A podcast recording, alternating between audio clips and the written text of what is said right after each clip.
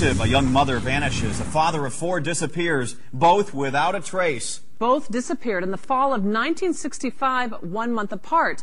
At the time, the sheriff believed they ran away together, but both families believed it was more sinister. We would have done extensive searches throughout Sligo, be it rubbish bins, public areas, gardens of properties, private properties, car parks. We even searched the local dump in the hope that we might have been able to find some of his property that might have helped us to identify who he actually was. And then they they decided to flee. The family car was found dumped at this park in Wangaratta around 10 o'clock last night.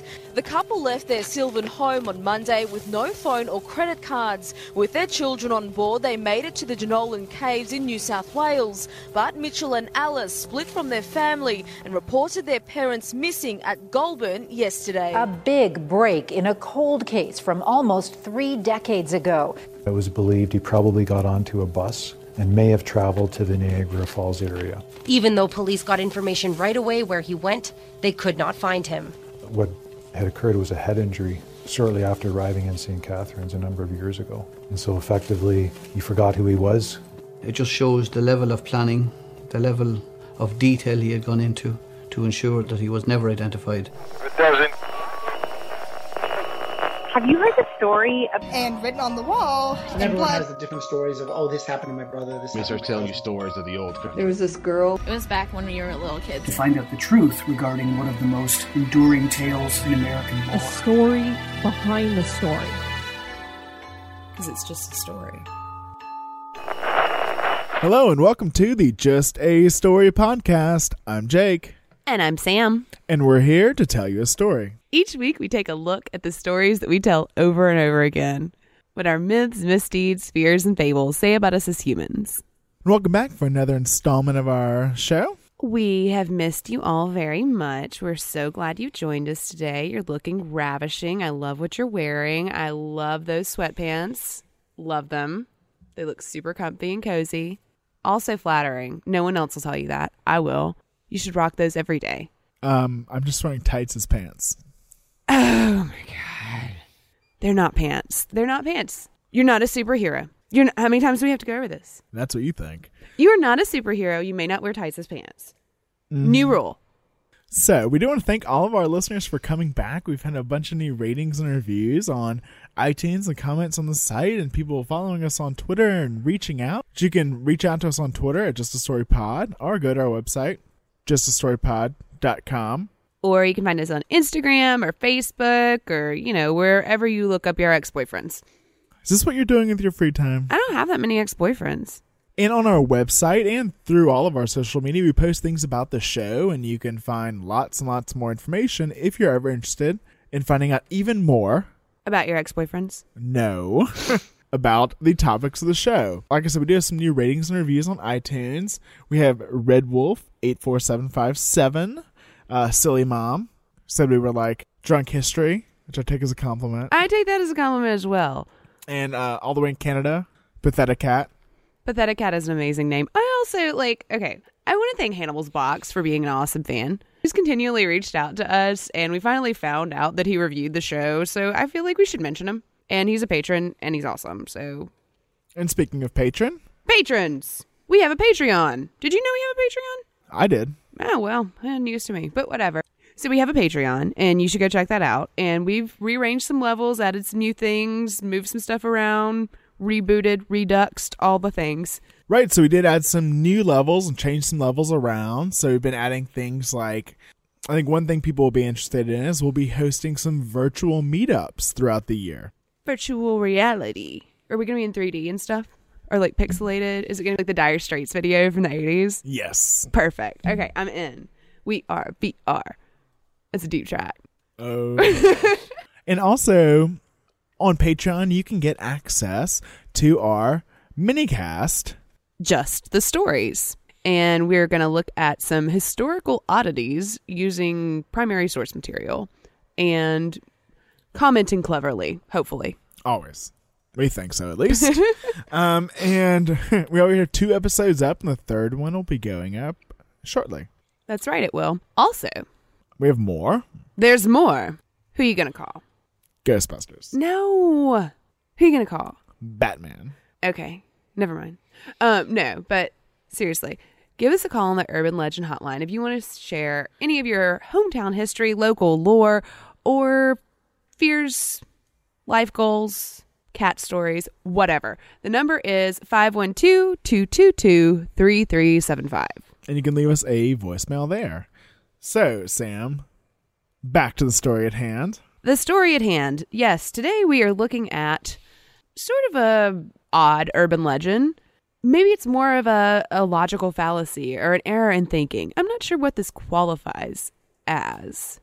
But we wanted to look at the idea that when people are reported missing, one of the very likely scenarios that's always put forward by web sleuths, law enforcement, your nosy neighbor, whoever it is, is that people have just gone off to start a new life somewhere. Yeah, that they kidnapped themselves. Yeah, they just left. And I think that's really, really, really difficult to do. And I kind of wanted to talk about it.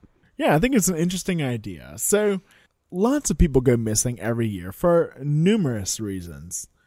On average, about 90,000 people are missing in the U.S. at any given time. And that's old cold cases, that's new missing persons reports, that's just active missing persons in the United States. Yes, they are active at that time. About 60% of them are adults, and 750,000 cases are reported each year. Did you see a, a discrepancy there in the number? Well, most people come home within two weeks, right? Right, it's really quick. Almost all of these cases are solved fairly quickly. But the ones that aren't really aren't. True, but it's a very small percentage. To give you another country's numbers, about 250,000 people go missing in the UK every year. And that's reports or that's active cases? That's active cases. There are over 300,000 reports. About 1% of cases are not resolved in one year. That's incredible. To be fair, missing persons cases can be resolved if they turn into other kinds of cases very true. Like homicide, suicide, etc. One powerful tool in sort of eliminating these lingering 1% of missing persons cases, these cold cases, is using the NamUs data- database. What's that? It is a database where people will enter information about unidentified human remains um, that turn up within their jurisdiction. Various fields can be plugged in. Sometimes there will be a DNA sample, sometimes fingerprints, photos if they're known and people will try to cross reference those with known missing persons cases. There's also the Doe Network, which is another pretty powerful tool that was created by a civilian who found out about the internet and um, was looking for Tent Girl, which is a whole other episode. Oh, yeah. So, you know, it's an important point to make that if you're an adult, you can disappear, you know, if you wanted to it's not against the law to disappear as long as you aren't breaking any laws while you're doing it. Well, you might default on payments for things and you might have identity theft charges and you might, you know, not pay your child support. I can see a lot of things that you could possibly potentially do that are illegal in association with making yourself disappear. Oh, there are so many things you could do. But if you wanted to do it legally, you could. So you like just pay everything off and disappear, and that's cool. Yeah, that's fine. But you have to ask yourself, why would someone want to do this? I'm sure there are good reasons. Yeah, I mean, there are a lot of really serious reasons why you would want to do this. The first thing that comes to mind for me is like domestic violence stuff. Definitely. And people with like stalkers. Yeah. Those two are really big, like legitimate reasons to vanish. And then you have things like you know, basically anything you'd go into witness protection for. Yeah, or um, like a corporate whistleblower. Right. Those all are, good reasons. Yeah, those are all good reasons to kind of vanish legally, safely, and try to leave no trace because you don't want to be found. Right. Or I guess if the mob had a hit out on you or something. But there are lots of other not so good reasons why one would want to vanish. I mean, you can look at it from the psychological standpoint of people that just start to have kind of a cognitive dissonance in their lives. Okay. To where they really feel like trapped. You know, mm-hmm. who they think they are is not who they feel people perceive them to be. So, like a clinical level anxiety about their identity, like a clinical level identity crisis is maybe a better way to say it. No, it really would be. And they just go down that spiral. And usually there's some anxiety and depression related to it to where it just becomes worse and worse and it just builds upon itself.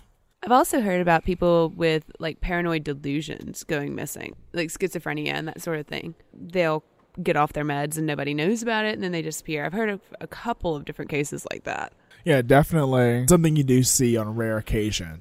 But there's some even even more ridiculous reasons to vanish. Well, I mean, I don't think those are ridiculous. These are. No, these are. Those No. those aren't. Those No. are valid. We feel, we're sorry if that happens to you. But these Oh, these are. these are ridiculous. So let me tell you about this one child. Okay. This 12 year old boy in, the, in a French alpine village in May of 2014. Did he yodel? I'm not sure. He one day was walking down the street Mm-hmm. and was approached and abducted by a 1.7 meter tall, muscular Eastern European man with a scar on his face. So a Bond villain. Exactly. I think he had a cat too. God willing, and the creek don't rise. I hope so. Okay, so this this boy was kidnapped. It's horrible. It's it's awful. Well, he did manage to escape. Oh my god, he's a hero. He's amazing. He's brave. Such a brave guy. He escaped when he was taken to a town nearly a 100 miles away Wow. and then made it all the way back to his little alpine village. Wow, it's like uh Homeward Bound, the boy edition in the French Alps. It would also be dubbed in America. Sally Field would do his voice too. And so when they got back, you know, police interviewed him and they were very worried about this Bond villain roaming the alpine the, village. he's the only one not wearing lederhosen. It's fine. He's easy to spot. It's true. He was wearing lederhosen, but they were black. Oh, it's spooky. And they spent a month searching for him.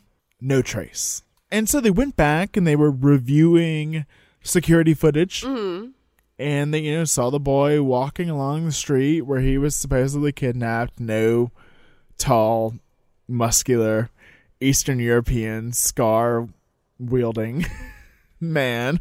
He wielded his scar like a weapon. And so they went back to question the boy. And he said, No, no, you didn't see the part when I was pulled into the alleyway, clearly, because I escaped and I'm brave and I'm amazing. Yodelay hee hoo. Well, he was 12, so he fessed up pretty oh, quickly. Okay. to what? What do you do? He, he faked the whole thing. Why? Why would he do that? Why would he make up a Bond villain? Well, I would do just about anything to get out of this. Okay. And it's to miss a dentist appointment. oh my god. He made up a Bond villain to miss a dentist appointment. I think that makes him a Bond villain. He's the twist at the end of the movie. You mean like the fifth sequel when they run out of twist? So, very legitimate reason to kidnap oneself. Well, one could just go missing. These go a step further. These cases that we're going to be talking about, they all involve A little theatrics. some production value. Let's call it. And there's generally, at the root of all of these, a nefarious individual who has kidnapped an innocent. And such was the case in April of 1950, again in France. Was he Eastern European? No worse. So much worse. Puritans. Oh no. Is this the true origin of the Jersey Devil? Yes, yes. So I have a news article here I want to read to you. Paris police seeking star who vanished. Paris, April 1st. Police speculated today that a puritanical maniac might be behind the disappearance of a pretty star in the play No Orchids for Miss Blandish and threats to her stand in. Nicole Riche disappeared during Wednesday night's performance of the play after being given a note that a man wanted to see her about her mother. Stand in Lillian Arut went on in the role last night despite telephone warnings that if she did, she would suffer the same fate as Nicole. Miss Riche previously got letters saying she shouldn't take a part in a play like No Orchids for Miss Blandish, which deals with American gangsters and rape. Oh no. She wore few clothes on stage. Oh my. Police said signs indicated some individual disapproved of the play on moral grounds and Miss Riche's role in the play. But at the same time, it appeared that she went off with this mysterious note bearer voluntarily. Charles Lonan, manager of the Grand Guignol Theater, where the play was being given, said he did not believe any publicity stunt to be involved. I'll admit the theory is plausible, but it is not like Nicole to do a thing like that, he said, adding, In any case, it's not a publicity stunt t- on our party. He said he believed it was a kidnapping. He said that Wednesday night, when Nicole disappeared, the management told the audience tickets would be good next Wednesday, or those who wanted could get their money back. No one asked for his money back, he said. So did they find her? Oh, yes. I have an update for you. Oh, good. Miss Blandish turns up after kidnapping. Oh, the Puritans let her go. Good. Police have their doubts. Hmm. Missing star of No Orchids for Miss Blandish, vivacious, dark eyed 22 year old Nicole Riche, was found at dawn today wandering in a forest near Paris in her underwear. Scandalous. I know. Police are investigating whether the whole affair was a publicity stunt. Police Commissioner Marcel Combon does not believe her story that unknown men kidnapped her from Paris horror theater Grand Guignol on Wednesday night. He said today that he wanted to know why, if Nicole had been wandering in the forest since then, the soles of her shoes were almost unmarked and her clothes were not torn. So she came out photo ready. Yes, yes, obviously. She's a star. I'm ready for my close up. Was her stylist kidnapped as well? Yes, yes, they were. No, they were. Did, did the Puritans make her wear like little pilgrim outfit? And she was like, fuck this, I'm going in my underwear, guys. I don't want to wear a belt on my head, stupid. Buckles are so last year. The disappearance of the actress took even more serious turn on Thursday when an actor in the same show, Jean-Marc Thunberg, was found unconscious in his hotel with an empty file nearby. Police said that Thunberg tried to commit suicide. Nicole's mother said yesterday that she thought Thunberg was in love with her daughter. Tinberg is now at hospital in serious condition. In the play, Tinberg, as the sadistic gangster Slim, kidnaps Miss Blandish. This is the role Nicole Riche played until she disappeared. So she stumbles out of the forest. Police are like, "Why you look so nice?" And she's like, "Uh, the gypsies helped me." The gypsies? Oh yes, Puritan gypsies? No, no, no. Different, different wood organization. Why are there so many wood organizations in France? Well, because Paris is terrible if you're a gypsy or a Puritan and you need somewhere to go. I think it'd be great if you were a gypsy. I think it would be great as long as you weren't lactose intolerant, just in general. So she comes out and she's like, The gypsies helped me. Never to worry, never to fear. And they're like, The gypsies. And she's like, You heard me. And they're like, Yeah, that's the problem. We heard you. And so it does come out eventually that this was all a big publicity stunt to draw attention to the play. Because in the play, obviously, she's kidnapped. By Puritans? No, by Slim. Oh, of course. Right a suicide attempt and some threatening letters and you know impeding a police investigation and filing a false report and all of that later and maybe a short prison sentence everything was fine well good i'm glad there aren't roaming bands of puritans kidnapping starlets well not in paris anyway yes maybe in america maybe in new jersey so i've got one for you so we have one trying to get out of well, a dentist appointment. Mm-hmm. We have a starlet committing a hoax to draw publicity. Right, which is a perfectly good reason to have high production value. So what's another good reason one might create some large hoax? Oh, what's the worst? So like trying to get an old girlfriend back or like you know, get a get someone's attention. Of course, love, love. Love is the reason for everything. Mm-hmm. So this one, I think you're really gonna like it. Okay. This is about a man, Robert Groomer. Uh huh. He's 42 years old. Uh huh. This takes place in Natchitoches, Louisiana. I know a thing or two about Natchitoches, Louisiana. Why is that? That's my hometown. oh my god. Shut up. so Robert Groomer is this 42 year old man from Oklahoma. And see, he's an import yeah, right there, right off the bat. We know. And he claimed to have been kidnapped. Pictures of himself tied up, naked, and beaten were sent to local journalists. So, like the Natchitoches Times. And like the local news stations. And they were like, uh. We can't air this. this. He's naked. Naked. Naked. Let's call the police. So they do the right thing and they call the police, like, hey, this guy's been kidnapped. And the police and the FBI start an investigation. When was this in 2013? It was a few years ago. Yeah. 10 days after this hostage situation is reported. Where is he being held? Like in Natchitoches somewhere? Maybe. Supposedly? Of course. The den of all evil. There's no basements in Natchitoches. You can't hold a hostage. There's a lot of woods where Puritans and gypsies. gypsies, cohort, cavort, whatever. And so 10 days later, the police and fire crew are called out to a house outside of Natchitoches. That's actually my hometown. And there is has been a fire and an explosion. Was he there? No, he's being held hostage. Oh, I thought they might have blown up the house where he's being held hostage. I don't know. No, who is there is Groomer's ex-wife and a friend. So there's just a, a plague upon both of their houses. Officers found several cylinders stacked under the residence, which were believed to be placed to cause an explosion. So after all this occurs, the kidnapper calls up the local journalist and says, Hey guys, why aren't you covering this amazing story? Oh no, no. I mean, there was a kidnapping, there's this naked guy. he looks really good. No, he doesn't. No, he No. doesn't. No, not at all.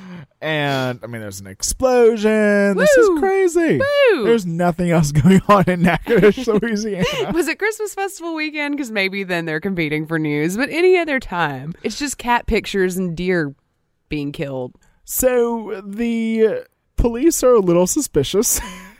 and they eventually find Groomer and arrest him. And he is charged with kidnapping himself. That's not the actual charge, but I wish it was. And with, Let's get this shit on the books. yeah, right? And with trying to blow up his ex wife's house. Yeah, and well, actually, he had several convictions on the books for trying to like mail bombs and other sort of. He's like Ted Kaczynski, like remedial level. He is not your Harvard educated bomber. No, you have to be that smart to pull that shit off. So he says that he did all of this just to get the attention of his ex wife. So now I know what I'm going to do. No, I was just gonna say, like, don't get any ideas. Like, I don't, I don't want to bomb ever. It's better than flowers. No, it's not. Or chocolates. No, it's not. It's not at all. What if we went Bond villain like and I hired a muscular Eastern European scarred man Yeah. To deliver explosive flowers? No. no.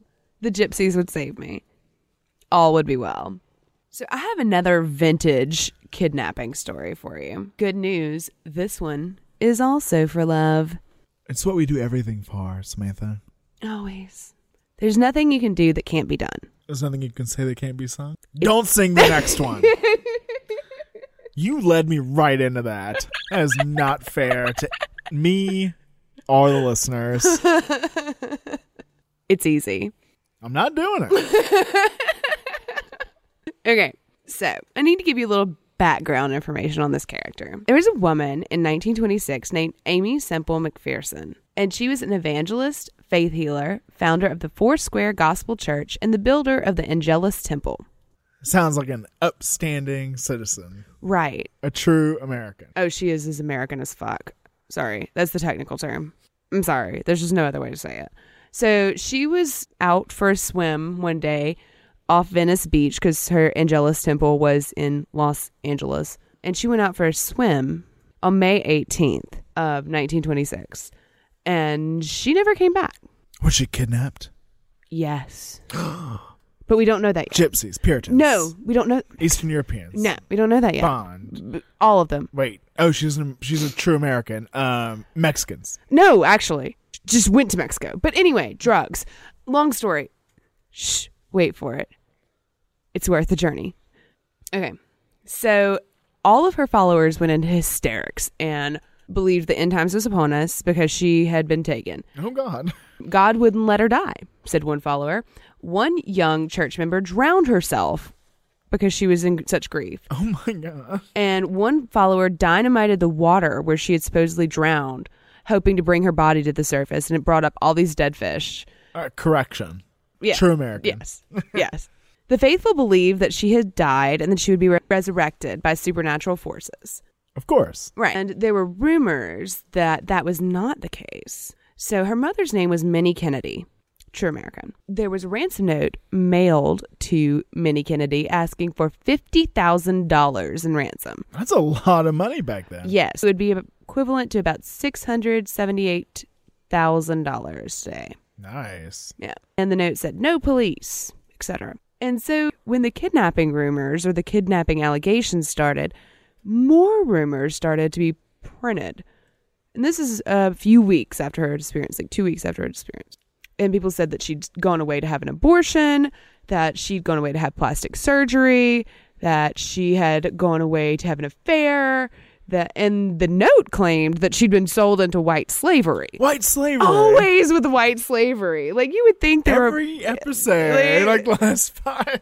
White slavery was apparently a giant problem for ladies. And just just to give you a little background information, flesh her character out a little bit more so we can get invested in her struggle with these kidnappers. She had done a lot of really important civic and spiritual work. For example, she testified for the prosecution during the Scopes trial. Oh, I hate her. I know. So Scopes trial is the evolution trial, right? The monkey trial. The monkey child. And she had said evolution is bad and wrong, and this man needs to go to prison for teaching it to our children. So, yeah. American. American. And she married a man and had a daughter. That's where the Semple last name comes from. And they had gone on mission out of the country, and he had gotten malaria and died. Hate when that happens. His name is Robert, and she had a daughter named Roberta because she's super creative. But then they came back, and then she married another man with the last name McPherson and had a son with him. But then one day, the Lord came to her and just told her that she needed to get out there and give him all the glory and praise. And it was her calling to preach the gospel. So she left her husband and took the kids with her and apparently took the Ford Packard that they owned together with them as well. And along the side of the Packard, she painted Jesus is coming soon. Get ready! exclamation point. And she spoke in tongues and did faith healing. Um. And supposedly she laid hands on a paralyzed woman who stood up out of her wheelchair, and this was just the greatest miracle of all time. Hey, if it really happened, it would be. Right? And she founded the Angelus Temple in Los Angeles, and it had like seating for 5,300 people. So she was one of the first like mega church evangelists. Yeah, she was. US. Yes, yes. And she was like, girl, oh my God. Girl power. Right? Then poof. She missed her preaching engagement on May 18th, and everyone knew that something truly terrible must have happened to dear sweet Sister Aimee. Satan. Satan. During this time, this charming article was written. McPherson followers to hold elaborate memorial service. The spirit of Aimee Semple McPherson, evangelist and self styled healer, who disappeared at the beach on May 18th, is expected to fill her church, the Angelus Temple, here tomorrow, with a jam of followers that will overtop any previous attendance when the preacher was present in the body and occupied the pulpit.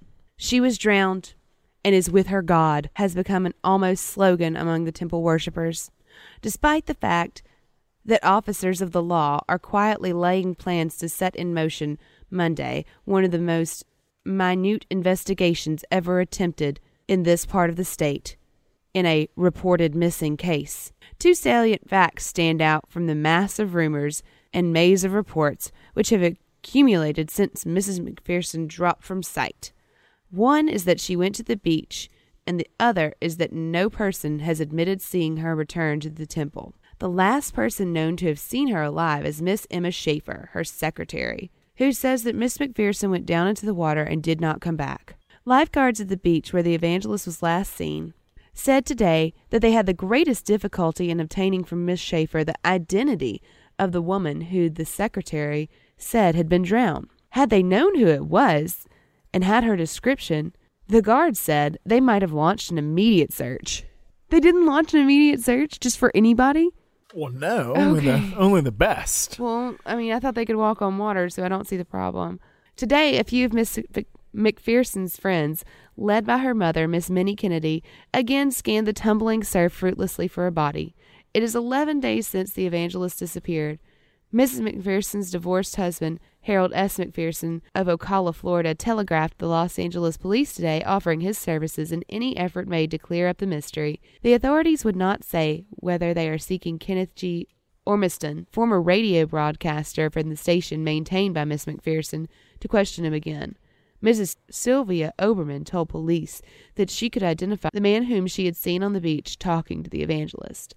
In addition to the memorial services at Angelus Temple tomorrow by the followers of Miss McPherson, who believe that she's lost her life in the surf, the missing evangelist's mother earlier today arranged for an airplane to drop flowers over the ocean on the spot where the evangelist was reported lost at sea. The flowers will consist of crimson and white roses. So they were hosting a funeral for her. Oh yeah, this is very Tom Sawyer. Very Tom Sawyer. So is she hiding in the rafters? Basically. So good news, folks. Don't get your panties in a twist just yet. She's not all hope is not lost. Our souls can still be redeemed because she She lives. is risen. She is risen.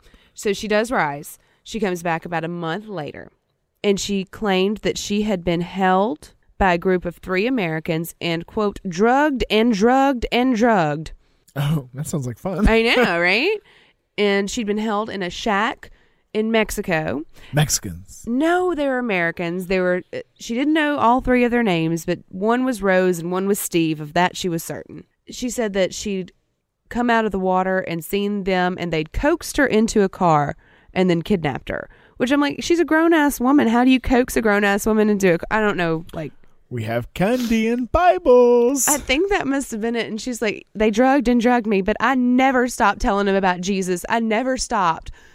She's like, I'm drugged. Jesus is right here with me. Like, like, right here. Like, don't you see him?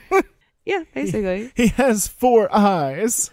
Oh my God, it's Ganesh. I've been wrong. So she said that she had walked through burning sands for 20 miles after sawing through her ropes and escaping from her captors, who were only holding her to get that $50,000 reward. Jesus saves. Oh, yeah. Oh, yeah. And Minnie says, Run up the flag on the temple and send out a world broadcast. The Lord has returned his own. And she said this, obviously, after taking the time to confirm that this woman was actually her daughter and not just some lookalike. She had a scar on her finger that she'd gotten from a scythe accident or sickle accident. Say what? I know. And she knew the name of her pet pigeon. Was it Jesus? It was Rosebud, stupid. I don't know if that's true or not. So 50,000 people showed up to welcome her at the train station after she returned from her stint in the hospital, where she swooned whenever she didn't want to talk about something. Clever. Right? So the the big theory is, you know, that aforementioned radio operator Yeah, the one that also went missing. yeah, so the the thought is that perhaps they were having, you know, some Mexican fun time. So they just like went down to Cancun. which is absolutely totally fine. That's great. Good for you. Don't send a ransom note. That's like that's the biggest piece of advice that I have for this couple. Just don't be crazy fundamentalist and speak in tongues and send ransom notes. She also said that her captors were planning to begin kidnapping Hollywood stars. They were Puritans. No, that's in Paris. We don't have Puritans in America. Wait. Those are just called people. okay. So did she ever fess up to this? No, she wrote a book a year later detailing all of her horrible trials. it was called In the Service of the King. Jesus saves. Jesus saves, amen. Hey, pray, hey, pray, hallelujah. So this brings us to our next story. And of course, this has to do with money and drugs. Okay, so basically, sex, drugs, and rock and roll are the reasons that you might want to kidnap yourself. Pretty much. So rock and roll would be like the publicity stunt, and then sex would be like the other two, and this is our drug section. Sure. All right. In the dentist. That could go under drugs. so this happened in Edmonton in 2013. So that's in the Great White American Hat, Canada. So this involves a woman named Caitlin Rose Pear, and she was addicted to oxytocin and fentanyl. And so she had a pretty big drug problem, and she wound up in debt to her dealer. For like a bajillion dollars. Three hundred and fifty Thousand dollars. dollars. No, okay. three hundred and fifty dollars. I mean, it's it's not a dollar. So And- she was she was in bad straits. That's like payday loan money. You could sell a kidney for more than that. Yeah, you yeah you sell a kidney for a lot more than that. Don't be silly. So on November 14th, 2013, her parents and boyfriend received texts. Her mom received texts saying that her daughter had been kidnapped due to a drug debt and that they owed them $350. Was she like? I think they left off zeros. I think they must have left off zeros. Well, a stepfather got a text saying, 20 minutes till we fuck up your little girl, old man. Oh no! The debt will be paid one way or another. Oh, I don't want to know what another is. And the boyfriend received a photo of her naked and crouched on the floor with text saying, This bitch ain't gonna make it. Sounds like Dirty Harry dialogue. So, of course, the mom called the police and they investigated.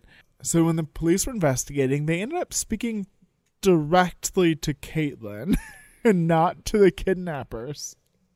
Ooh, rookie mistake. So, they demanded $350 or they were gonna kill her. I would not kill someone for three hundred fifty dollars. I, I have standards and a soul. If you're gonna lie, Lie big. What? Commit. Commit. Commit to the lie. Get yourself a little extra. Like, don't just cover the debt you have. You know you're gonna have more debt.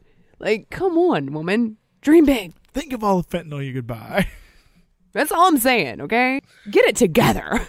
So the police directed her to tell her kidnappers that they that they would Are be- they there? Yeah. Can you take a message for us? Can you just tell them um, real quick that they were going to leave a three hundred fifty dollars certified check at the bank, and they could they could go pick it up. Cool. Easy enough. Easy So- peasy lemon squeezy. They pinged her cell phone. They found out where she was. They set up surveillance. They followed her and another man Oh well. to the bank. Dirty, dirty kidnapper. And when she they got to the bank, they rescued her Yay! and they arrested the man.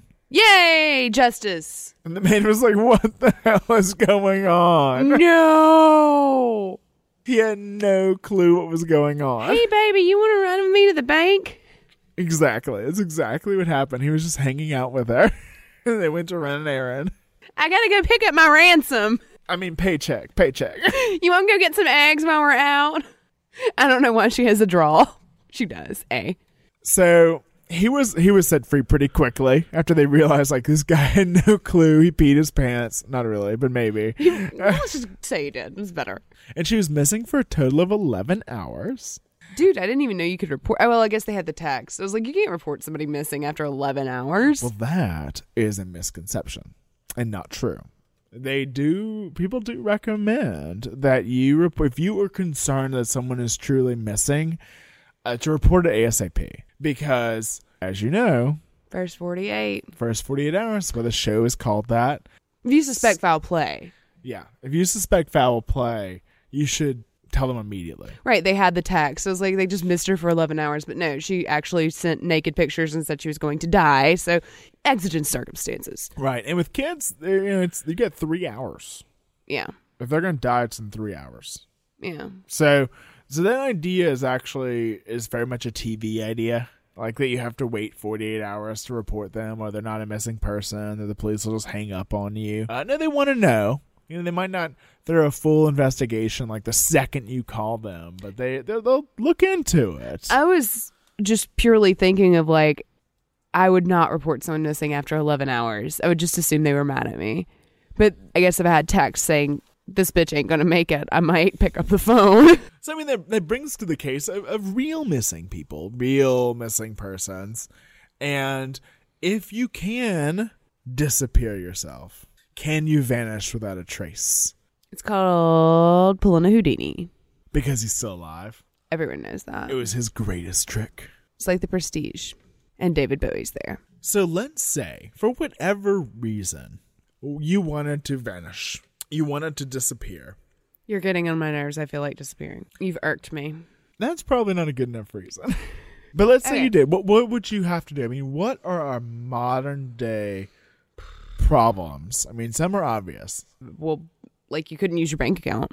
That would be a problem. Uh, you wouldn't have access to any savings you had. You'd have to clear that out. And I'm assuming that if you cleared everything out, that might like set off some alarm bells. There are a lot of components to that. So first, you're right, like money. Like, how would you survive without money? You know, everything now is digital. You get credit cards, you get debit cards, everything's in your bank account. Most people do not have cash under their mattress. What I would do if I were planning to disappear. So like I would I would have to have at least like a 6 month window to make plans at least. And over the course of that 6 months, every time I went to the grocery store, I would buy a $50 Visa gift card. No, and that's kind of is exactly what you have to do. You have to have a lot of time to plan this because you have to siphon off money. Right. And I would think even like withdrawals would show up. Right. And So you limit those withdrawals, just small amounts. So if you buy something when you're buying groceries, like if you buy the gift card, the Visa gift card or whatever. Yeah, you could buy gift cards. You can even buy gift cards you'd use, like to restaurant or Walmart or Target. Yeah. But they would just show up as another item. It would just all say, you know, Target. Right, exactly. Exactly. So that seems like the thing to do to me, but I mean, I'm not a No, I professional or anything. No, I mean that's what they recommend. I mean, also siphoning off cash, just small Mhm. amounts of cash every time. Getting cash back every time you check out. yeah, and just a little bit out of the ATM like you normally do. hmm You know, and another problem is if you have a substantial amount of money, let's say you are one of these like corporate whistleblowers that wants to get out of Dodge, then Dodge is a to- rough place. You have to sell all your assets off. Okay, that's way more time consuming. Yes, if you got like a car or a house or a yacht or whatever. If you have money that's not liquid, if you have assets that you can't readily tap into, you need to put your yacht on Craigslist. Yes. And hope you don't, and hope you don't get murdered. You're so gonna get murdered. Don't use Craigslist. Oh my god, don't use Craigslist. like every time I see cute things, like I was looking for apartments once, and I looked on Craigslist, and I like saw this great couch.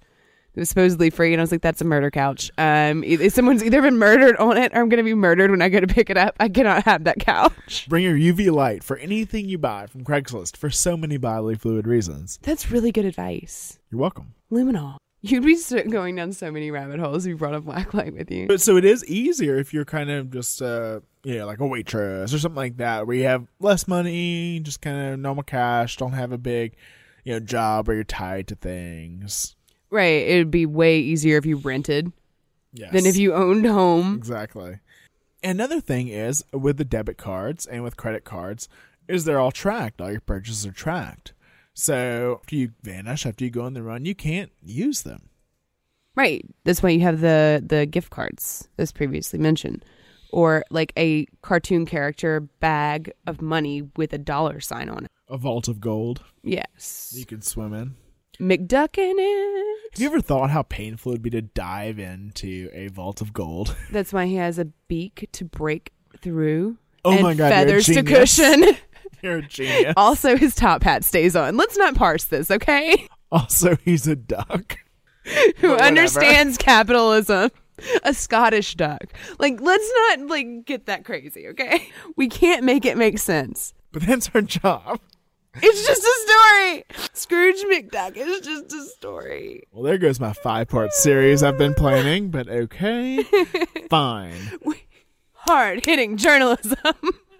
So, if you're not a Scottish anthropomorphic duck and you've now collected some cash, collected a bunch of gift cards, have your assets kind of liquefied, um, another thing you can do is create a dummy corporation. I have seven. No, a dummy corporation. I have seven. What, what are they called? Happy, sleepy, grumpy, sneezy, doc, bashful. Those are just your moods. So you've got all your money kind of saved up. And then another huge problem you have, you know, along with those debit cards being tracked is shit, everything else is tracked as well nowadays. Okay, so you're talking about information. All the information. Okay, so so let's start with the internet. Let's talk about how plugged in you are on the internet. Right. I mean, you cannot escape the internet these days. Everything's attached. All of your account information, everything you have signed up for. Oh my god, like Audible.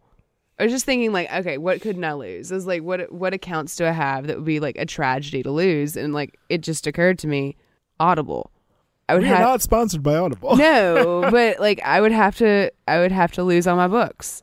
I would have to like like all that digital content. I would have to lose like all of my iCloud account with all my pictures on it. I would have to lose my Creative Cloud account with all my drawings on it. I was like, oh, I could totally, totally walk away from everything, but like all of your memories, everything. So I guess like start printing your pictures now, folks. A lot of points you bring up. So you do have all of that information, all of your search history, all of your social media, all of your images. So if you're planning to escape to the Cayman Islands, Don't Google Cayman Islands. don't Google Cayman Islands. Don't read a book about escaping to the Cayman Islands on Audible. All of these things are searchable and give people hints. Right. One of the things I think about is um I've dove down the Maura Murray rabbit hole pretty pretty hard. It's it's one of my favorites, like favorite sleuthy cases to read other people's theories about.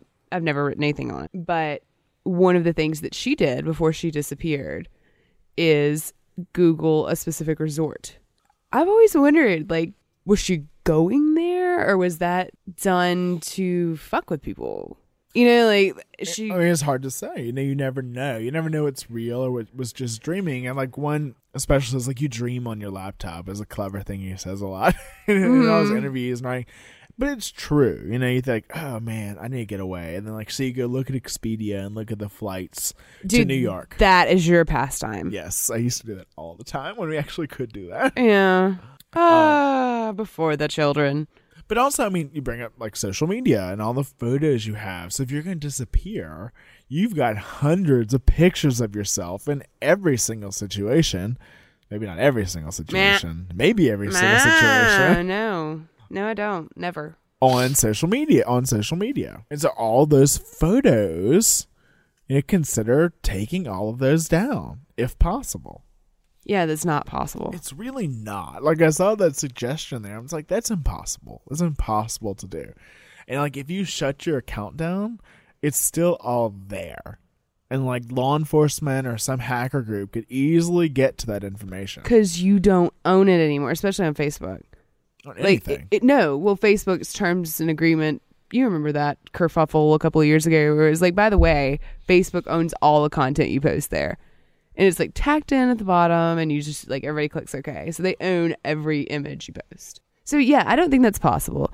But let's talk about other ways we use social media. So like if you are using social media and you have the location services enabled on your phone, even while you're in the planning stages, I would imagine that's pretty detrimental to any kind of anonymity. Right. I mean, you are tracked everywhere you go because we have a little GPS in our pocket at all times. And so obviously you'd have to ditch your smartphone immediately. No. You'd have to. If you want No. to vanish, you don't have to vanish. If you want to vanish, you have to. Mm. Can you have a burner smartphone? No, because no, you can't. You'd have to have like a little burner flip phone. Oh my god, how would I listen to podcast? So you could. So you could still access the internet in some ways. You just have to be very careful about it. So you'd have to, you know, get a new cheap laptop. You would have to have a burner phone. You'd have to use public Wi-Fi. Okay. And then you can also use a Tor server. So by using a Tor, um, it reroutes your IP address, which is something that could be used to locate you through just different nodes. Um, so you could be sitting somewhere and it would say that you were in Germany if you tried to access that IP address, but you wouldn't actually be in Germany. I'll use Tor. You know, okay, so more advice. I would say that it would be really smart to go to a college town or to go to a college part of town wherever you're disappearing because there's a lot of free Wi-Fi and lots of online activity going on kind of to mask. I don't know, it just seems like a good place to blend in. Well, and that's an important point too, is that you want to blend in. Unless you are truly going Ted Kaczynski and like 100% going off the grid to live in a cabin in the woods and mail your bombs and do some LSD. He didn't do LSD in the woods, Jacob. You don't know that. I do. Magic mushrooms, whatever.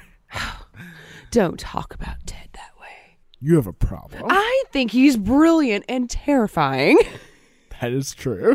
But no, like, okay, so even Ted had his tricks to hide his identity. For example, he was riding on a bus with a bomb that he was going to go mail, as you do, and he noticed that there was a long blonde hair that had been pulled off when somebody in front of him stood up. And so he took, took the hair and put it under the tape on the bomb so that there would be this foreign DNA profile that looked like long blonde hair on the bomb. God, he really was a mad genius. He really He, he was is. a Bond villain. Oh, he is. You're right. He is a Bond villain. He's the one I would write to. And you get like a 50 page diatribe on like some mathematical principle. God willing, and the creek don't rise again. But no, so going out into the like the countryside is not a great place because if you have to go into town, people will recognize you. You're the weird guy that lives out in the woods. So actually, I'm going to argue with you. I think that you can go like way out in the country and be out of town. Like my parents are a 30 minute drive from a grocery store. And I think that you can go out to a settlement, to an established village, like 30 minutes away from the nearest town, and have a fair degree of anonymity. And if you if your nearest town has little outlying hamlets like that, you can get by with it. Well, and nowadays, if you use things like prepaid cards, I don't know, it seems like you might be able to kind of order order from Amazon and like get groceries and things like that through your Tor server. Yeah, I think so. I, I don't know. I think maybe. I mean, I don't know. I guess you eventually they might be able to track if they had like a general idea of where you were. They'd like see like, oh, hey, that's weird. But they'd have to have a hint, a clue. Well, and like, oh, well, if you have a certain shopping profile, like I would think it would be like you'd have to change your laundry soap. You would have to change your shampoo. Like if you're ordering all the same things that you left behind in your house, you know, they see the same kind of. I mean, like there's. I would think that that would be. Uh, Like you'd have to have this Inspector Perot kind of character. yeah, Poirot. I can't say that. I cannot say that. Everybody sounds like an asshole when they try to say it. I swear to God, that's why she named him that. I can't say croissant yes, you can. without sounding like an asshole. You know, there you can't. At least you don't say espresso. espresso. Can I have a croissant and an espresso? Oh my God, I would never have married you. but you know, people always say, and it really is true. It's easier to blend in the crowd. What do you mean? So just like going to a bigger city where there's just anonymity okay. is the standard. Because if you move to a small town, honey, you got to have a backstory. Right. And also you're going to want to disguise your appearance. And I would not think that like giant rainbow clown wig would be the way to go. Right. If you were going to a specific event, you know, where you might be spotted, that might work if it fit with what everyone else is wearing and if you went to a sports game or in an athletic Mhm. game or something. But no, you're every day. You need to look as like nondescript as possible. And you want to make yourself look, of course, nothing like you normally do, but also like less attractive. Which would, be, which would be hard for me to do. Impossible. It would be hard. Yeah. Impossible. I don't know if I could do it. This is pretty much the only reason we can't vanish. Because we're too damn good looking. I would just shave my head. Oh my God, no one would ever find you. I would shave my head into male pattern baldness. You know what else you could do that would totally change your appearance? Bleach your eyebrows. That'd be weird. And of course, colored contacts. Mm, no, I don't think people would notice that that much, honestly. I also think like tanning would be a really good one too. Like getting a really dark tan. Probably so. If I had to vanish, what would my disguise be? I would. Ooh, I'd get a like short mom haircut, Don't you think you could disguise yourself as a man? like a boy, Yeah. like a like a teenage boy. Yeah. I could probably pull that off. Thanks. I need a Toby stash. Like, Very true. but I couldn't live that way. right. I mean, that would be the problem. Is if you wanted to like establish a new life. Yeah, a new identity. It would have to be something kind of analogous to what I already do. You're right, and that is a suggestion people make is that not to have this huge change. Like if you're an accountant in your normal life, then go and do something in finances. So it's something you understand, it's something you can do, and it's not this huge disruption. Right, like John List. But one problem is like something that I do.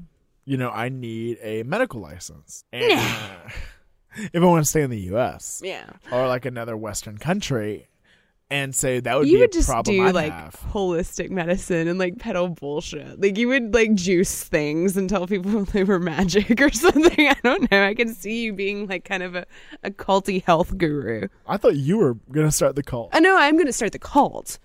You'll just make my salads. Go watch Holy Hell. It's amazing. So in establishing a new identity, you might say, "Oh, well, I'll just you know do like they do in movies and get a new false identity." Uh, it's so much easier said than done. Right. Besides the fact that it's like super illegal, it's a felony in the U.S. Wow. Yeah, to use false identification. So Bob Burton, the president of U.S. Cobra, one a Wait, I'm sorry, G.I. Joe? Uh, kind of. He's one of the country. It's one of the country's largest bounty hunting companies. I want to be a bounty hunter. And so he says that you would just like look in the obituaries, find someone in some little town in Kansas, in some very rural place that died. Someone around your age, and get their date of birth, and then call the county office and be like, "Hey, uh, I used to live in Kansas, but I've been, you know, like in the Philippines doing missionary work for the last twenty years." Missionary work is such a good lie. Right. And I just need to get a copy of my birth certificate. You know, I don't know. I got lost in this flood when I saved five children from drowning. And the sweet old lady's like, "Oh, sure, honey." Oh God, you're right. Yeah. Oh, yeah, definitely. And then lickety split, you get your birth certificate Step one. mailed to your PO box, Step one. and then you take that, and then from there you can build an identity. You get a driver's license because they only need one form of identification. You know, create you know with your little company you've created, your little dummy corporation, um, which in some states like Nevada they have extremely lax rules. I know. And it's like the Cayman Islands lax. And you can just set up a corporation very easily. And you'd use that to like put a lease in your name or to put a car lease in your name. And you'd have that false identification to have a driver's license and get around. One problem a lot of people get into is that they have troubles completely separating themselves from their old life, especially their family and friends. Yeah, I don't like people.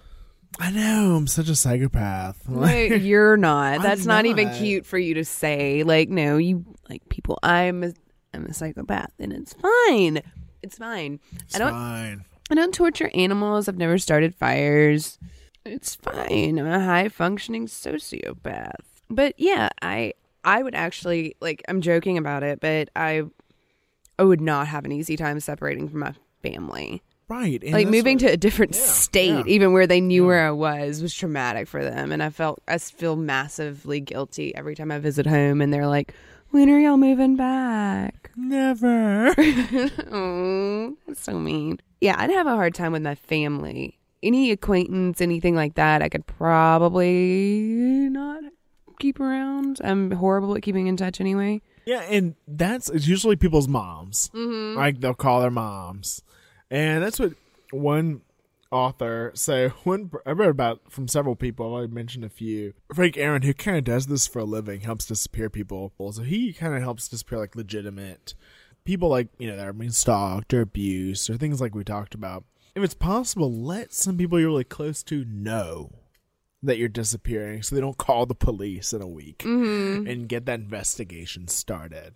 A lot of people have trouble not calling their moms and they they try to find ways to kind of get around that, whether it be like intermediaries or just like old school like dead letter drops and things like that. Very like 50 spies. Guy in a dog suit. One day. One That's a real story for another day. So let's see. Any other advice if we want to vanish?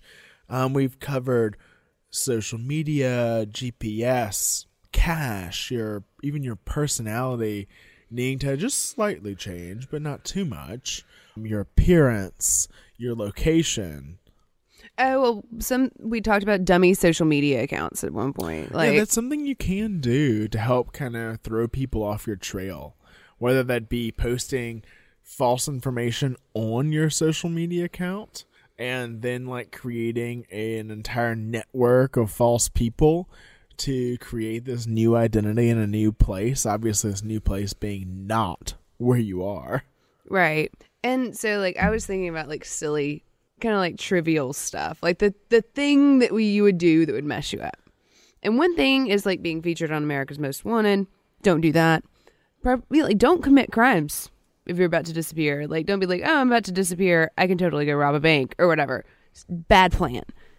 You don't want them looking for you for two reasons, right? I was thinking about John List again. Mean, you know, got on America's Most Wanted, and that's really what did him in. Also, like if you communicate with a certain sphere of people, like comic people or wrestling people or whatever, you're not gonna be able to pick that up again. It's too specific, too small a community.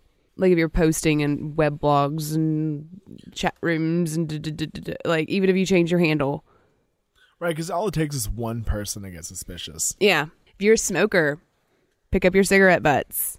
Like if people are crazy tra- tracing you, you don't want to leave DNA everywhere. Like oh yeah. use your own cup. Don't use cups in pub. You know, like if you go to a coffee shop or whatever. And So so- there have been people that have been caught all those ways. yeah, get a go cup and bring it to your car. Let's just say picking up your cigarette butt and not drinking from other people's cups is good rules in general. No, but like you could drink from a cup at a coffee shop or whatever. All right. I was just thinking hygiene. so we've talked about all these awesome tips for if you want to get vanished, if you want to disappear, Cover your fingertips in super glue before you go out. or you can use non-greasy uh, epoxy and put it on your fingers and then roll it along your heel, and then you'll have a heel print. Madness.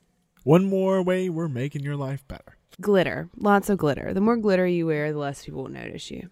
No. What? No, No? Okay. less attractive. Glitter only makes people more attractive. Look at You're Dolly Parton. Listening. Glitter. It's got to be the answer. it's so hard to say, has anyone actually done this? Have people actually vanished and never been found? I mean, the answer is obviously a resounding yes. But if they vanished well, No one ever knew. right.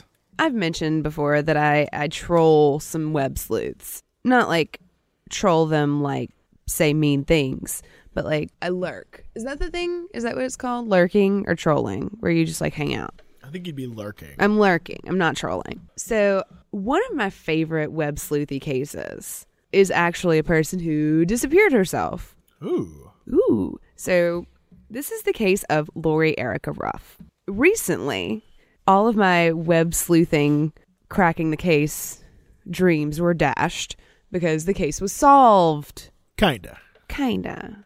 Okay, so. There's, there is still plenty for you to speculate on. and I will. Let's do it. All right. So this woman's name was Lori Erica Ruff, and her maiden name was Lori Erica Kennedy. She'd also had a former alias, which was Becky Sue Turner, which she adopted when she was 19 years old. She assumed the identity of Becky Sue Turner after calling and requesting a birth certificate for a two year old girl who had died in a house fire in 1971 in Washington. However, she'd been born in Bakersfield, California.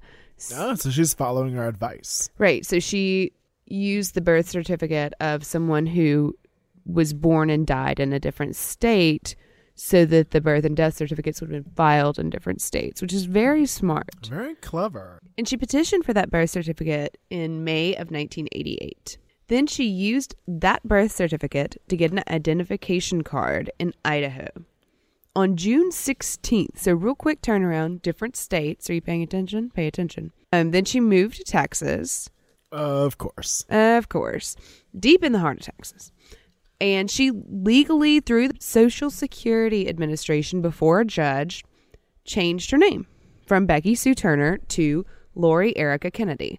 Actually, she changed it to Lori Kennedy. No middle name on that name change request form. And that was on July 5th of 1988. So we've gone from May to July, and she's been through two new names and now lives in her third state within that span. So she had a plan. Yeah, it seems that way.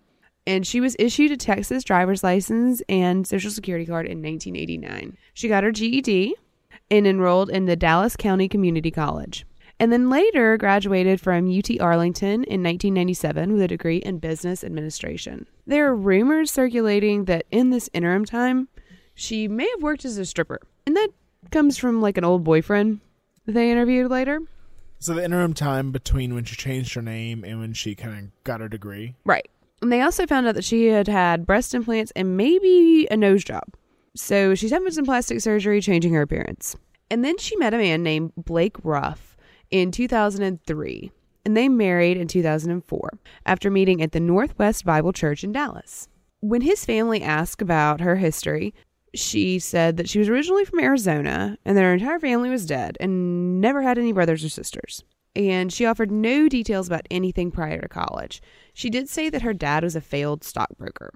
And according to a Seattle Times article, the Ruffs weren't so sure of this woman whose past was empty spaces, but Blake didn't seem to mind the gaps. Yeah, I'd be really concerned about this. Like, oh, hey, here's my new girlfriend. Uh, I knew nothing about her. What were her parents' names? Hmm. I don't know. But his family says that's not that unusual for him. One of his cousins says Blake is the type of guy who takes everything you say at face value. So when they were engaged, the mom was like, So I'm going to put an announcement in the paper, baby. Because that's what you do. It's in Texas. It's in Texas. As you do. As you do. And she's like, I need to know your mom and daddy's names. She's like, they're dead. She's like, "It'd still be nice to put their names. And she's like, we're eloping. And they did. Oh, she's not going to be on Mama's good side. No, she's not. And so then they moved from the Dallas area to Leonard, Texas. And his family was in Longview, Texas. And they're about 150 miles apart. So Blake's family describes him as agreeable and honest almost to a fault. Blake said that what drew him to Laurie was she was tall, you know, an attractive person. So he's like this dumb, lovable guy. Schlub. I mean, he just seems kind of schlubby. He's nice, but he's a little schlubby. And the most nondescript, boring guy you could find. Did he vanish? She used him to vanish. Yeah, that's smart. His brother in law, an attorney named Miles Darby, says that that's typical Blake. He doesn't have much inner monologue, Miles says, or for that matter, an outer one. So sweet. He loves his brother. In law. Okay, so they moved to Leonard. They were trying to have a baby, and Lori had several miscarriages, and like apparently they had a hard time with that. And eventually, in summer of 2008, they finally had a daughter, and she'd been conceived through IVF. The neighbors there, though, said that Blake tried to be neighborly, Lori didn't. And according to her mother in law, who, as we previously discussed, is probably not her biggest fan, says she really didn't like people as much as she liked working at home on her computer. Oh, say it like she said it. She really just didn't like people.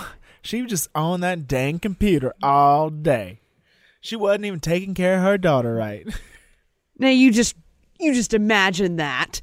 But yeah, that's basically what she said. Okay, and then people said that Laurie even avoided eye contact, like neighbors and stuff, that it would encounter her. She was just not friendly. Which I think, to be fair, could just be that she is not from the South, living in Texas. And people are just like, damn Yankee, and don't know what to do with her. But the marriage eventually did become strained. Lori was extremely protective of her daughter and would not allow in laws to be involved with her. Um, she wouldn't let the mother in law babysit.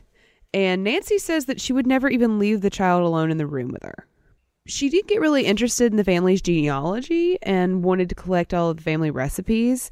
So it's like that she had these kind of like dueling natures. She didn't know what to do with herself.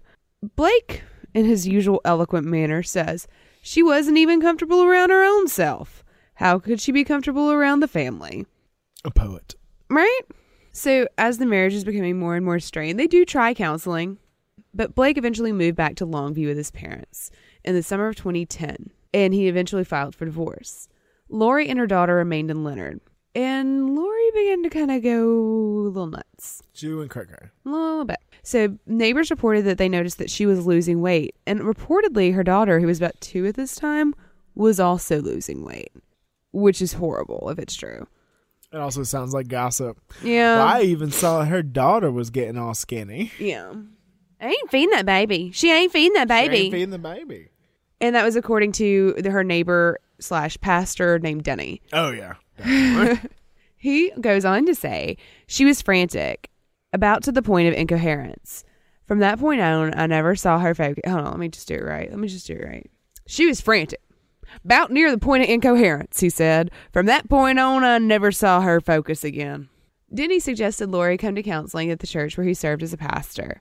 She brought in notebooks in which she rambled about what was going on with her and how she could get him back, he said. And Blake said that he knew that she'd been medicated for ADHD and Tourette's. Tourette's? I know. That sounds like a rumor too. Well, that's what he said. Of course, she could have been taking literally anything. I mean, like, this is for my Tourette's. If I don't take this, I say cuss words. And he's like, take it. I'd be embarrassing. Blake came in for counseling sessions too, and he brought along his brother David to their marriage counseling sessions. David was his twin brother, and he did everything that David did. Like David bought a black Tahoe, so then Blake bought a black Tahoe. David married a girl from Bible study class, so then Blake married a girl from Bible study class. Like it was just, it seems a little odd. But anyway, Denny said it was strange to have David there for the couples counseling. And David did most of the talking, as if he were translating for Blake. Denny goes on to say, honestly, I don't think she was capable of getting help she needed because she was so obsessed about whatever she was obsessed about. Another poet. Then Lori began sending kind of harassing emails to the Ruff family, so Blake and the in laws. No, I'm sure Mama Ruff loved that. Oh, no, she did not, is what she said. She did say that, and then she filed a cease and desist order shortly before Christmas of 2010. The divorce became final in 2010. And on December 24th, which is, do that math for me. Christmas Eve. Yeah, thanks. Of that year, she drove to the father in law's home and shot herself in the driveway. Father in law discovered her there with the car idling, which is just odd to me, and called police. She left a letter for my wonderful husband. It was 11 pages long, and she also left another one addressed to her daughter to be opened on her 18th birthday. The Ruffs, of course, opened and read the letter, but it contained only, and this is a quote from police, the ramblings of a clearly disturbed person. So after Lori died in 2010, Blake's relatives found the box. And this occurred after Lori's funeral when Miles, the brother in law, and a few other family members made that drive to Leonard from Longview. They'd all felt over the years that she was hiding something. Miles said he'd been sent to scrub the house and see what he could find out about who the heck she was. That's quote. By this point, he wasn't taking chances. As he pulled up to the house that afternoon, he'd called a sh- sheriff's deputy to meet him there.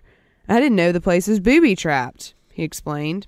The place is a wreck. The baby's bed was soiled, and there were piles of dishes and laundry and trash bags of shredded documents. She'd basically given up the will to live, said Miles said. Everywhere there was paper filled with Lori's scrawls. When she ran out of space, she just wrote over top of whatever she'd just jotted down. And in the closet, Miles found a strong box. A lockbox? A lockbox. She'd kept it tucked in the bedroom closet. It was labeled crafts. What was she crafting? I'm feeling this is like an Ed Gein story coming on. no, it's not. And she told Blake, don't touch that. He was like, all right, It says Blake being Blake, he obeyed. all right. That's literally what the news story I'm says. gonna, go, I'm gonna go watch the Cowboys. All right. Okay, Lori, whatever you say. And so inside the lockbox, they found all of the documents pertaining to the creation of her false identity, which included the birth certificate, the name change forms, various IDs, and some other documents that kind of falsified a employment history and some s- weird scrawly notes. So who the hell did she kill? Uh, no, I don't think anybody. Nobody that we know of. So they were like, oh my God, she really was like, she really was hiding something. A secret agent. Yes. But I mean, imagine like if every Southern family who gossiped is like, I don't know. I don't know his people. I don't know what he's hiding. Um, Actually found the Yes! like the skeletons in the closet. like, imagine if everybody was like, mm, I don't know about him. He spent some time up north and he just hadn't been right since he came home. If all of those things turned out to be true, this is that story. Mama Ruff's like, yes, I knew. I knew it. I knew that I told you. Mhm. I told you, Blake. I told you. I know that you just went through a horrible divorce and you're now a single father, but I told you so. The South is amazing. It so happens that the Ruff family was friends with a congressman who was a member of House Intelligence Committee. And so an aide passed a binder with all of Lori Erica Kennedy slash Becky Sue Turner's documents in it to an investigator named Joe Velling, who works for the Social Security Administration. And he says it must have been for some horrific re- reason. Either she was running away from a crime in her abusive family or a relationship. She created the false identity for the sole purpose of getting lost in America, and he investigated the case for over two years. But initially, he said, my immediate reaction was, I'll crack this pretty quickly. He recalled thinking when he saw the binder. And he said that the congressman, quote, just wanted to make sure she wasn't a KGB mole. really not that crazy of a thought. like with all this crazy shit coming out out of nowhere. I mean, Mama Ruff knew, but nobody else knew. I mean, she could be. Could be. So on September 21st of 2016, the Seattle Times ran the story that I've been quoting from for this entire article, announcing that the identity of one Jane Doe, formerly Lori Erica Ruff, formerly Lori Erica Kennedy, formerly Becky Sue Turner, had been solved, and her name was Kimberly McLean. And she was a girl from Philadelphia who left home when she was 18 and never came back. Colleen Fitzpatrick, a forensic genealogist, found a connection to a first cousin named Michael Cassidy. And I believe that was done through DNA. And it was soon discovered that Kimberly's mother was Michael Cassidy's aunt, Deanne. And Deanne was married to a man named James McLean. And they did DNA testing and confirmed a match. And it seems like Kimberly had had a pretty stable childhood. Her mom was a stay at home mom, and her dad was a carpenter and a volunteer firefighter. But when she was an adolescent, her parents divorced and they moved to Newtown in Pennsylvania. And her mom remarried to a man named Robert Becker. Then one day she came home and told her mom she was leaving for good and don't come find me. And she actually, unlike every other teenage girl, did it. She did it. So she left home in 86. There are two years unaccounted for. Nobody can figure it out, not this Social Security Administration investigator, not the PIs, not the web sleuths. Nobody's put it together. We are missing two years, which I think is pretty amazing. So she did go to Russia. Yes. She was a sleeper agent. Code word was Rosebud, name of the pigeon, as previously discussed. Take notes. And then it's clear she spent some time in Idaho, California, and Las Vegas before moving to Texas, according to the investigation. She had a pretty ordinary life. She's really following our advice. Yeah, it's like she listened to the podcast in 1988. So she was a time traveler. That's what I'm saying. Mystery solved. But they found out her birthday was October 16th of 1968, which made her only a year older than the Becky Sue Turner identity that she assumed. And a lot of people had speculated that she might have been a good number of years older than that identity. And they thought this like because of the fertility problems and people said she looked older and they thought that that might have been something throwing off the investigation. Was this Mama Ruff's rumors? Yeah, I don't know. She looks older than that and she can't have a baby. Honey, there were so many rumors about her being a man during this time because she was 5'10 and had big hands. Man hands? Man hands. Like, it, it was unbelievable. People were like, she didn't really have that baby. I'm like, she had the baby. She had the baby. Shut up. Oh my God. So, are there any rumors about what happened to her in those two missing years? Okay, the man thing is one. Okay. Um, spy. Of course. I think that's it. Spy. The investigator Velling said that he thought she might have been AWOL from the army, but there's no, you know, paper trail or anything to indicate that's true. But that was one of his original speculations before he had put her identity together. I mean, other people say she was just hitchhiking, which she wasn't murdered, so that's not true. Not true. Not true. I mean, she was in California. and not being murdered. Can't so therefore, yeah, therefore not hitchhiking. Most people think, you know, she might have been just kind of on the lam, just like living life into the wild, in the bus, eating the berries. Okay. Yeah. Nobody's really worried about those two years. There were plenty of theories before, but now that it's solved, people are like, oh, well, it's her. And I'm like, there are still two years. How are you not driving yourself insane trying to figure out what happened in those two years? So I drove myself a little insane, and I have a theory. This is a Samantha original. Oh, just Oh, a yeah. story exclusive. Samantha's ramblings. Don't give me that much credit for things. So, Called it ramblings. don't give me that much credit. So, I recently watched a documentary called Holy Hell, which is really good. You should go watch it. You should pause and go watch it. It's on Netflix. Like, it's highly entertaining. So, it's about this cult called the Buddha Field, which was based in California. Where she was. where she was. They had this scare where someone was in love with one of the members and like tried to get the cult group like the cult breakup group that existed during that time after them get media attention on this cult and it was highly upsetting to the man in charge of the cult his name was Andreas Ooh. Andreas. He was a he was a former balladeer from somewhere in Eastern Europe, and he had a scar.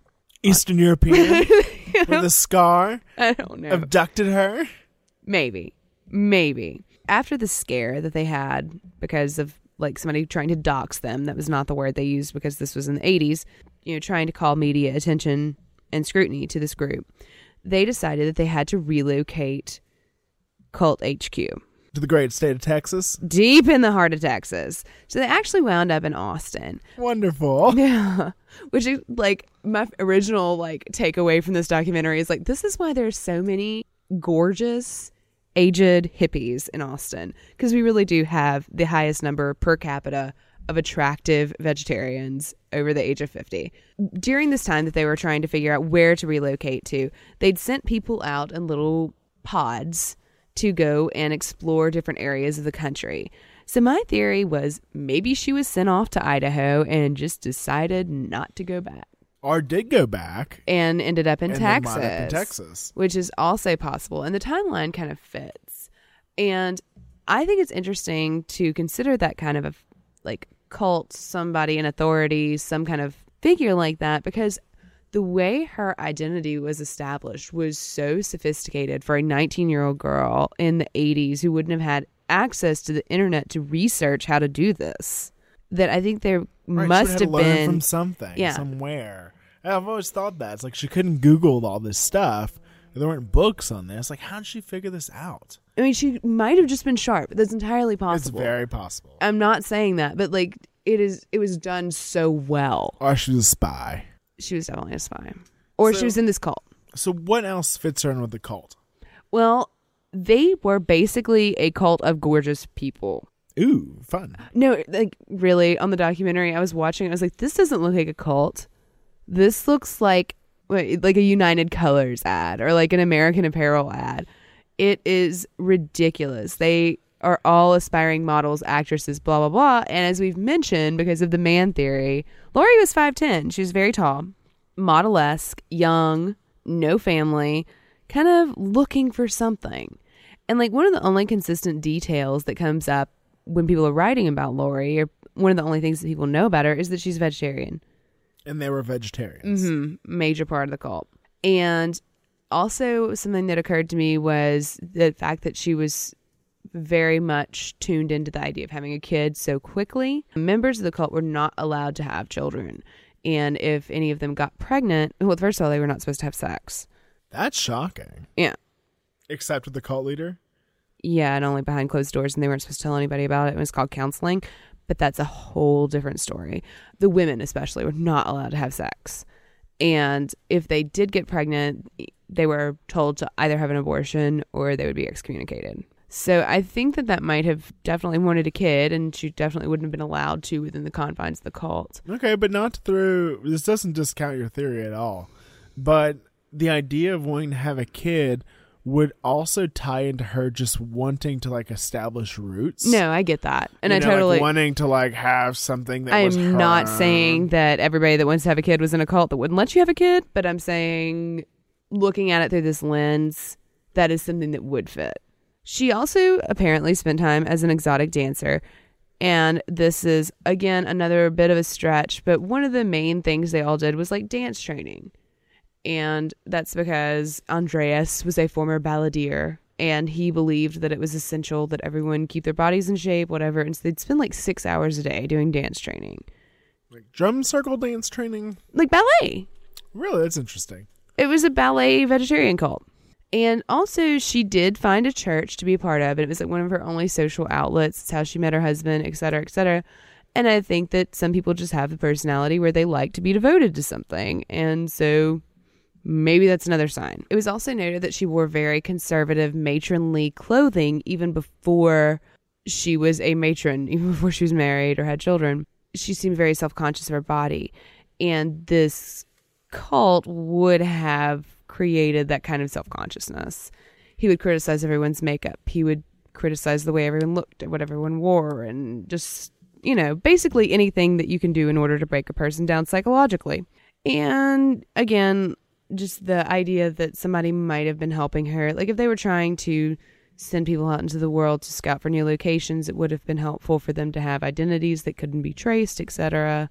maybe that's how this all got started. Or I mean, if people in the cult had had a similar background to where they would have had kind of information about this and been able to educate her, even just like she was able to get that information just from talking to him. Mm-hmm. Who knows? Just a thought. Like it really is. It was just like one day I was like, huh, you know what? And like write a few notes down. I'm not married to this theory. Maybe she's a spy. I like the spy idea too. I like the I like the gangster idea too. So we do have someone that actually did vanish Yes. until she died. And then for a few years after that, she had a good run. Yeah, no one knew who the hell she was. And if she hadn't kept that lockbox, like if she just burned those documents, But people have to keep those ties.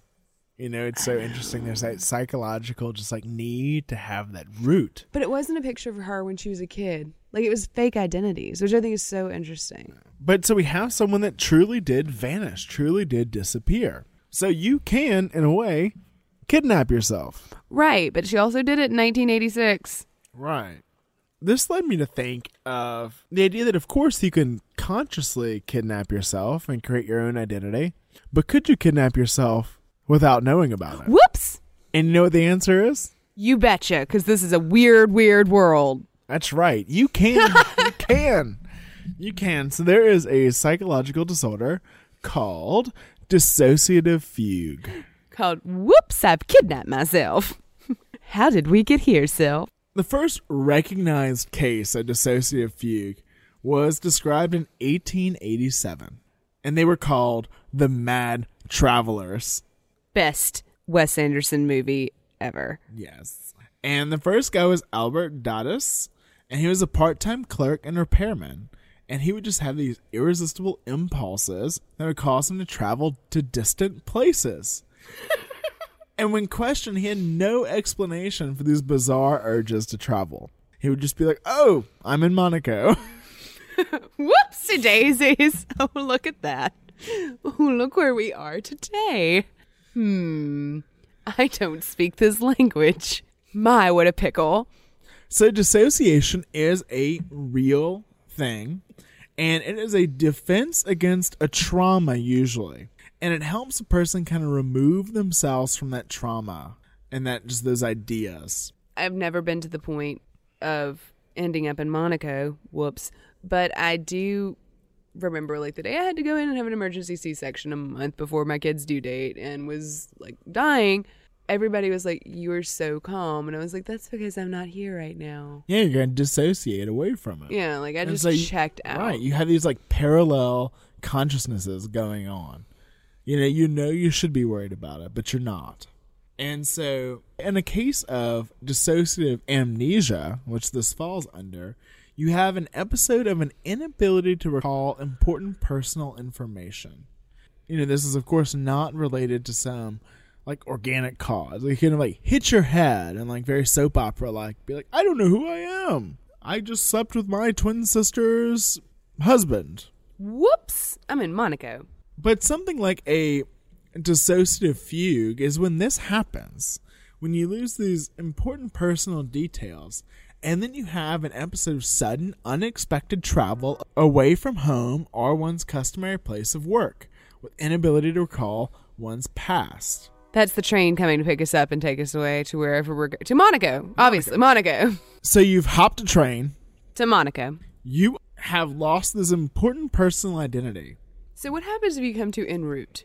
Like if you come to kind of like uh, So that can happen. Usually, what happens is that you have some confabulations. So that means that you make things up to fill in the holes. like you you're like I'm on a train. I know what a train is. I know that I'm going somewhere. I must need to go there for a reason. Obviously, I'm visiting my uncle. right, something like that. I'm on a business trip. Just like maybe the last detail you can recall, like not a specific thing from your life, but just like uh, visiting family, a business trip, things that start with the letter G. You know, like just basically categories, categories. Right, they're unaware of the memory loss, and they usually act normal. They're acting normal. It's just this one piece of information that's not there. Sometimes they can kind of have this confusion about their personal identity, but a lot of times it's when they're forced to reveal some piece of biographical information that they realize that they don't know who they are and make some attempt to uncover their identity. And this can last for hours, days, weeks, months. Forever? Can it last forever? Well, we would never know, right? Oh. We never know if a case lasted forever. And so this is a true, honest to God, psychological disorder that occurs. And now there are lots of interesting cases related to this. I mean, there's one story we talked about that very much could be a case of this. Anna Anderson? Right, Miss Anastasia herself. Man, if you have people plugging in details for you too, I'm sure that helps. Yeah, and you just agreed to it. You're like, yeah, I think that's right. Yeah, that's right. Uh huh. And then some confabulations where you take things that you know are real, fill in the little holes. You're fine. I never said I was Tatiana. Exactly, but she played like she was Tatiana for like a few months. Mm-hmm. Go listen to the Anastasia episode. That sorry, that was a, a do track there. No, we know you've all listened to it. It's one of our most popular episodes, which is weird. We thought we were the only ones that would listen to it. I'm obsessed with Russian history. Everyone else must be too.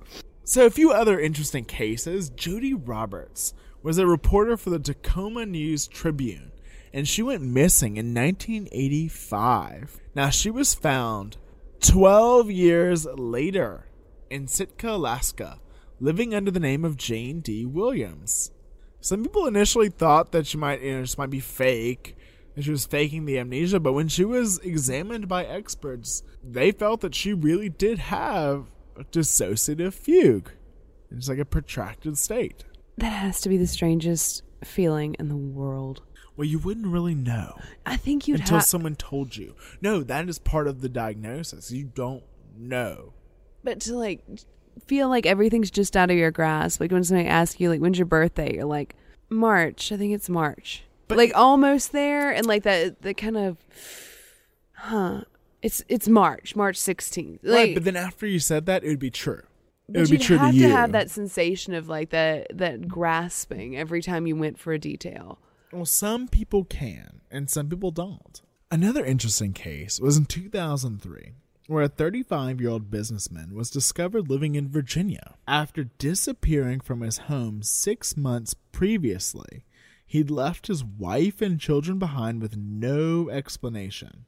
And whenever they found him, they found out that he had actually survived the Twin Towers attacks in 2001 and was suffering from post traumatic stress disorder and dissociative fugue. And he was only found after an anonymous tip off led local law enforcement to his door. Yeah, that's a pretty good reason.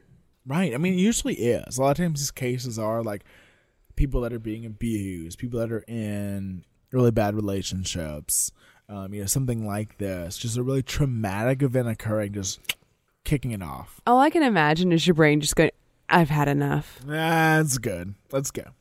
We'll just be somebody else We're now. kidnapping ourselves. We're creating a false identity and we're running away. But you know what? I'm not going to tell you about it because I don't want you to be culpable. Like it's like your brain is like fixing it for you. You, you are truly kidnapping yourself.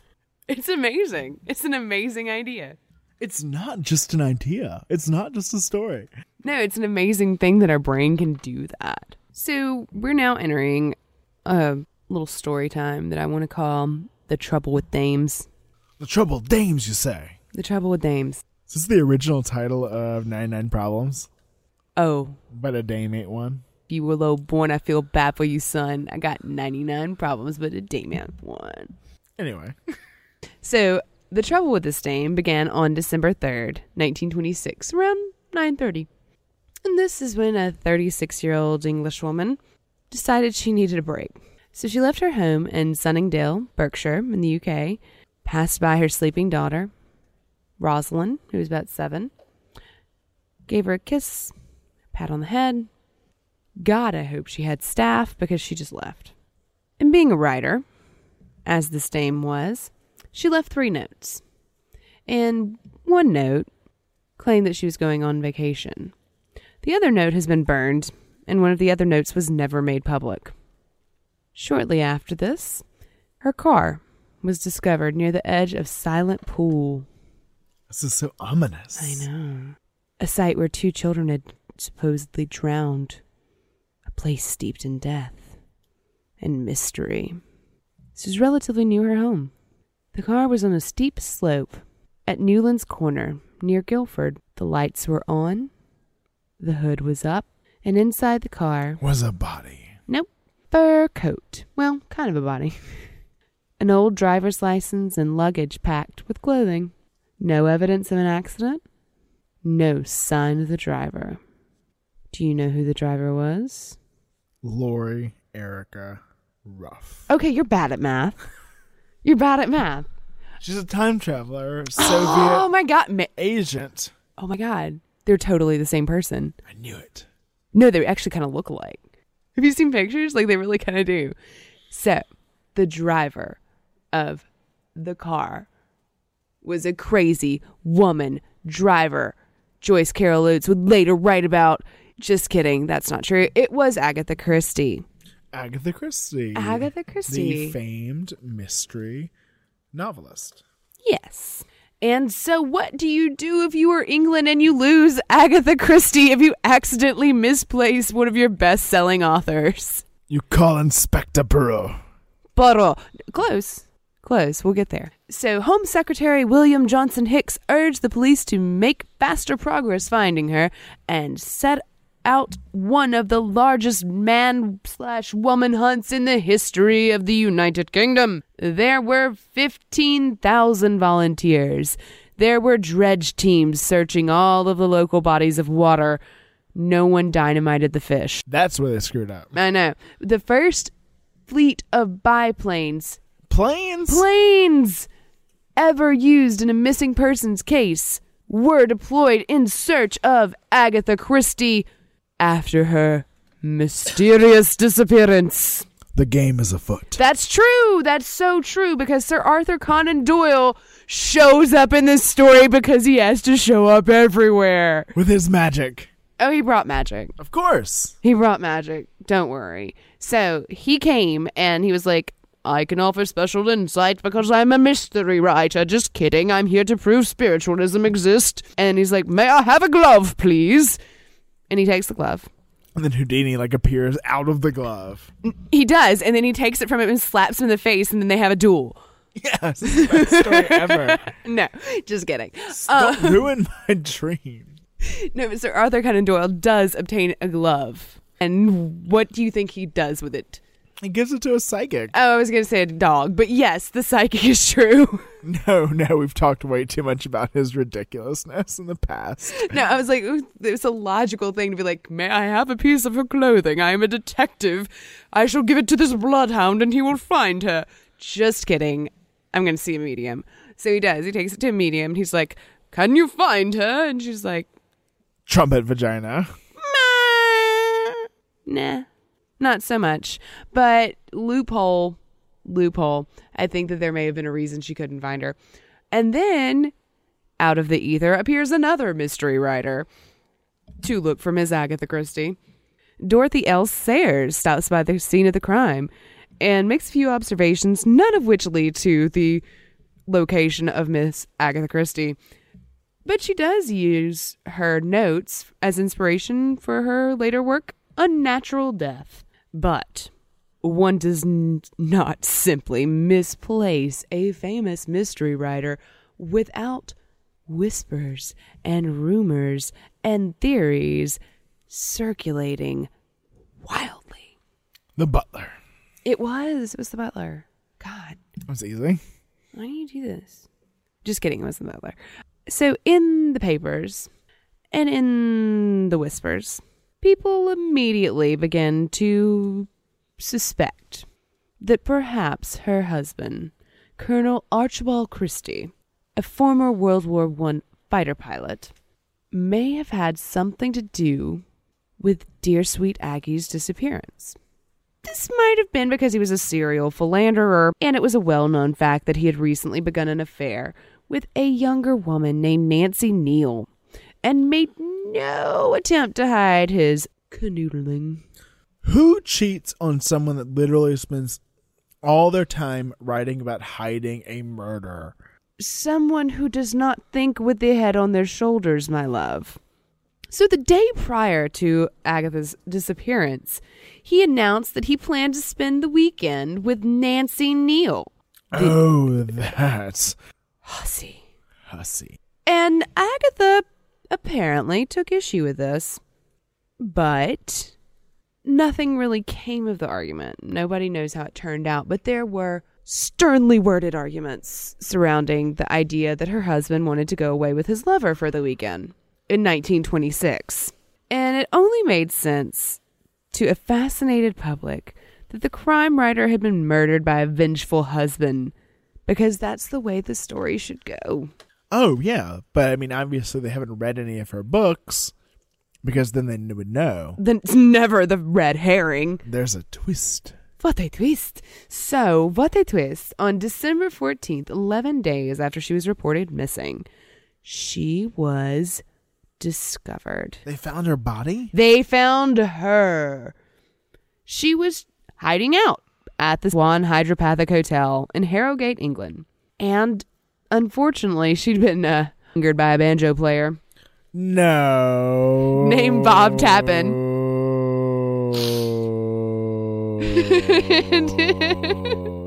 he recognized her and alerted authorities. She'd signed into the spa using the name Teresa Neele.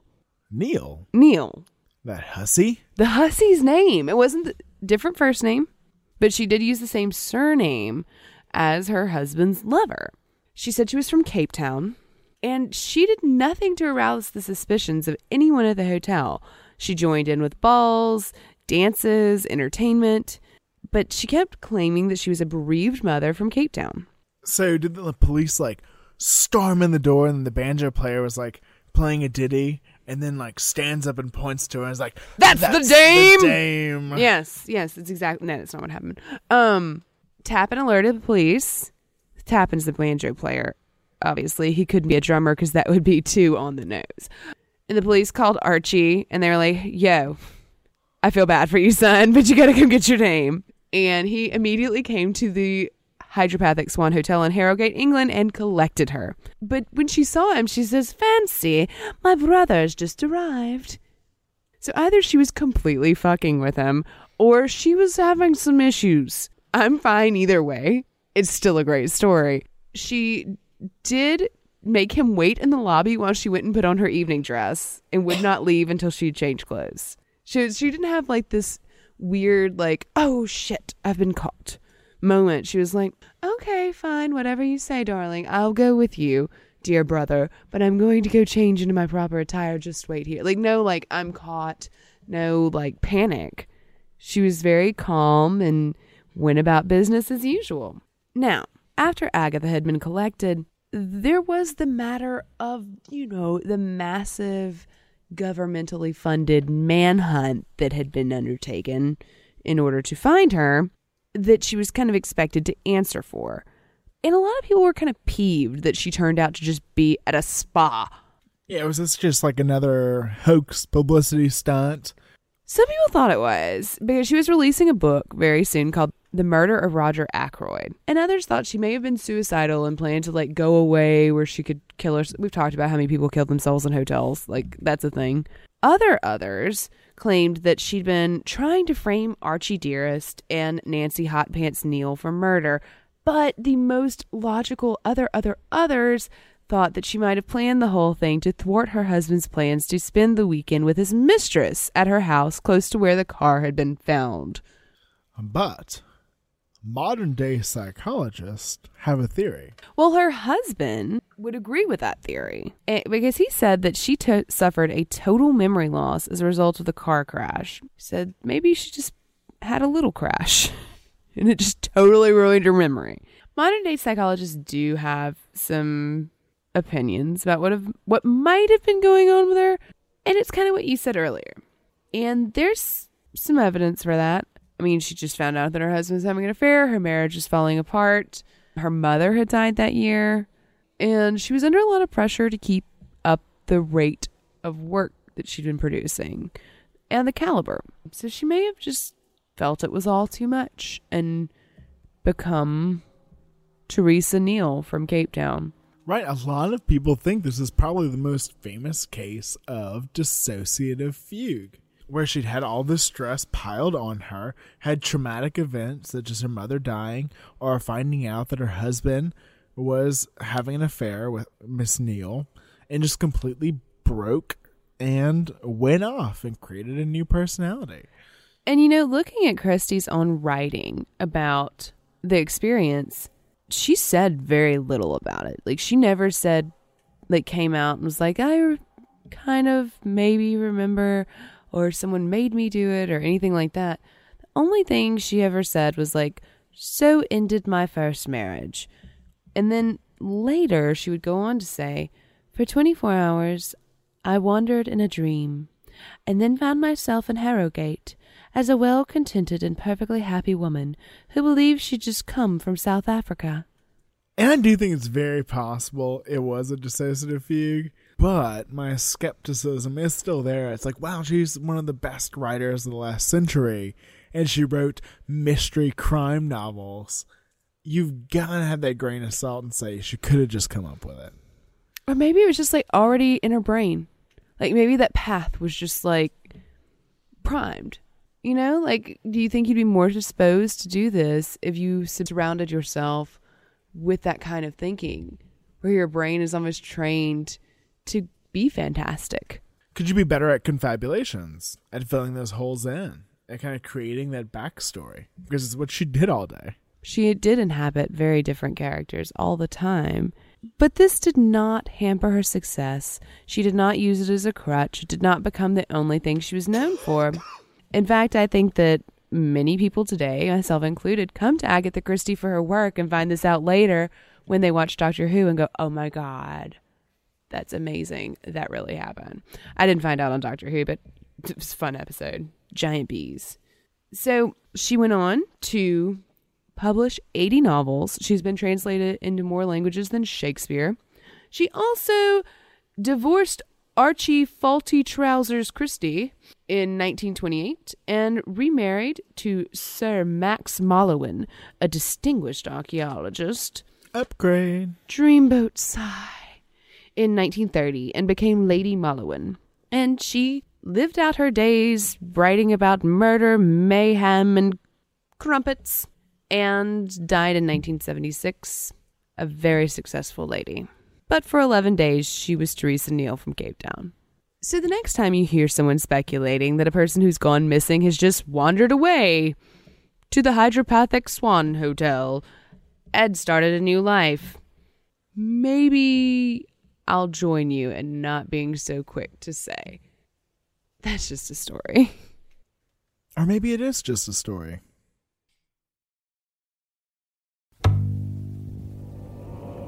Society 13 Podcast Network. Redefining podcasts. Society 13.com. I like to listen.